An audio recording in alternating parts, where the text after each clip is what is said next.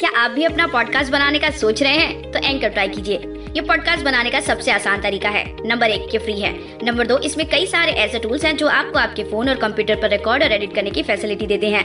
Number तीन, आप अपने पॉडकास्ट को डिस्ट्रीब्यूट भी कर सकते हैं, जिससे इसे स्पॉटीफाई और दूसरे प्लेटफॉर्म पे सुना जा सके। डाउनलोड कीजिए फ्री एंकर ऐप या विज़िट कीजिए एंकर डॉट एफ़ एम अपना पॉडकास्ट स्टार्ट करने के लिए। आरजुओं में नहीं बांधे हैं अल्फाज हमने। खामोशी को ही संगीत का नाम दिया है। आरजुओं में नहीं बांधे हैं अल्फाज हमने, खामोशी को ही संगीत का नाम दिया है। लिखने जब बैठे ए ज़िंदगी तुम पर एहसासों को ही किताब का दर्जा दिया है। वाह, क्या बात है!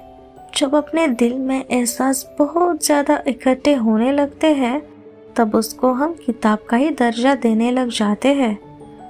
दोस्तों, इस शायरी को लिखा है शायरी सुकून की होनहार शायरा नेहा मैम इन्होंने। हेलो दोस्तों, मैं हूँ अदिति। स्वागत करती हूँ आप सभी का हमारे अपने शायरी सुकून डॉट कॉम के सुकून भरे मंच पर। चलिए सुनते हैं अगली आरज़ू पर लिखी शायरी को। अर्ज़ करती हूँ कि, तुम्ही से प्यार, तुम्ही से रसवाई मनाने की आरज़ू और फिर तनाई। तुम्ही से प्यार, तुम्ही से रसवाई, मनाने की आरज़ू और फिर तनाई। खुश रहने की कवायद, फिर बेवफाई, तुझे पाने की ख्वाहिश और फिर जुदाई। वाह, ये प्यार, मोहब्बत में रसवाई, तनाई, बेवफाई और जुदाई, ये सब तो चलता रहता है। इसी बात को नेहा मैम ने बखूबी से लिखा है।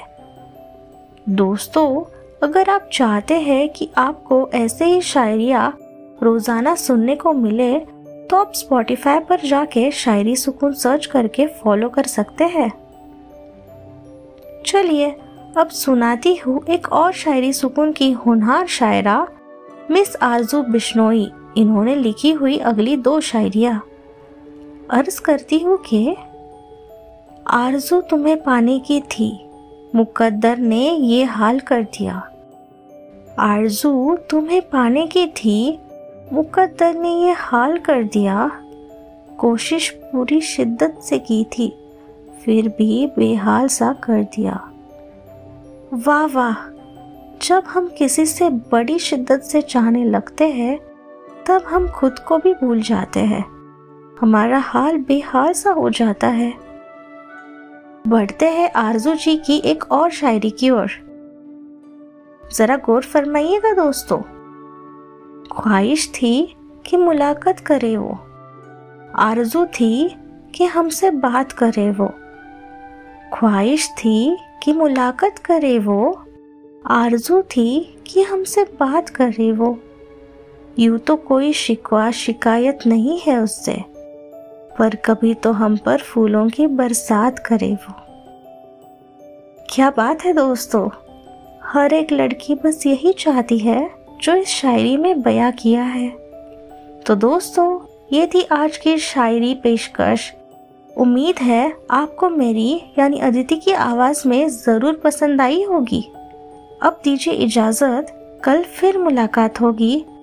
इसी सुकून भरे मंच पर किसी और पेशकश के साथ।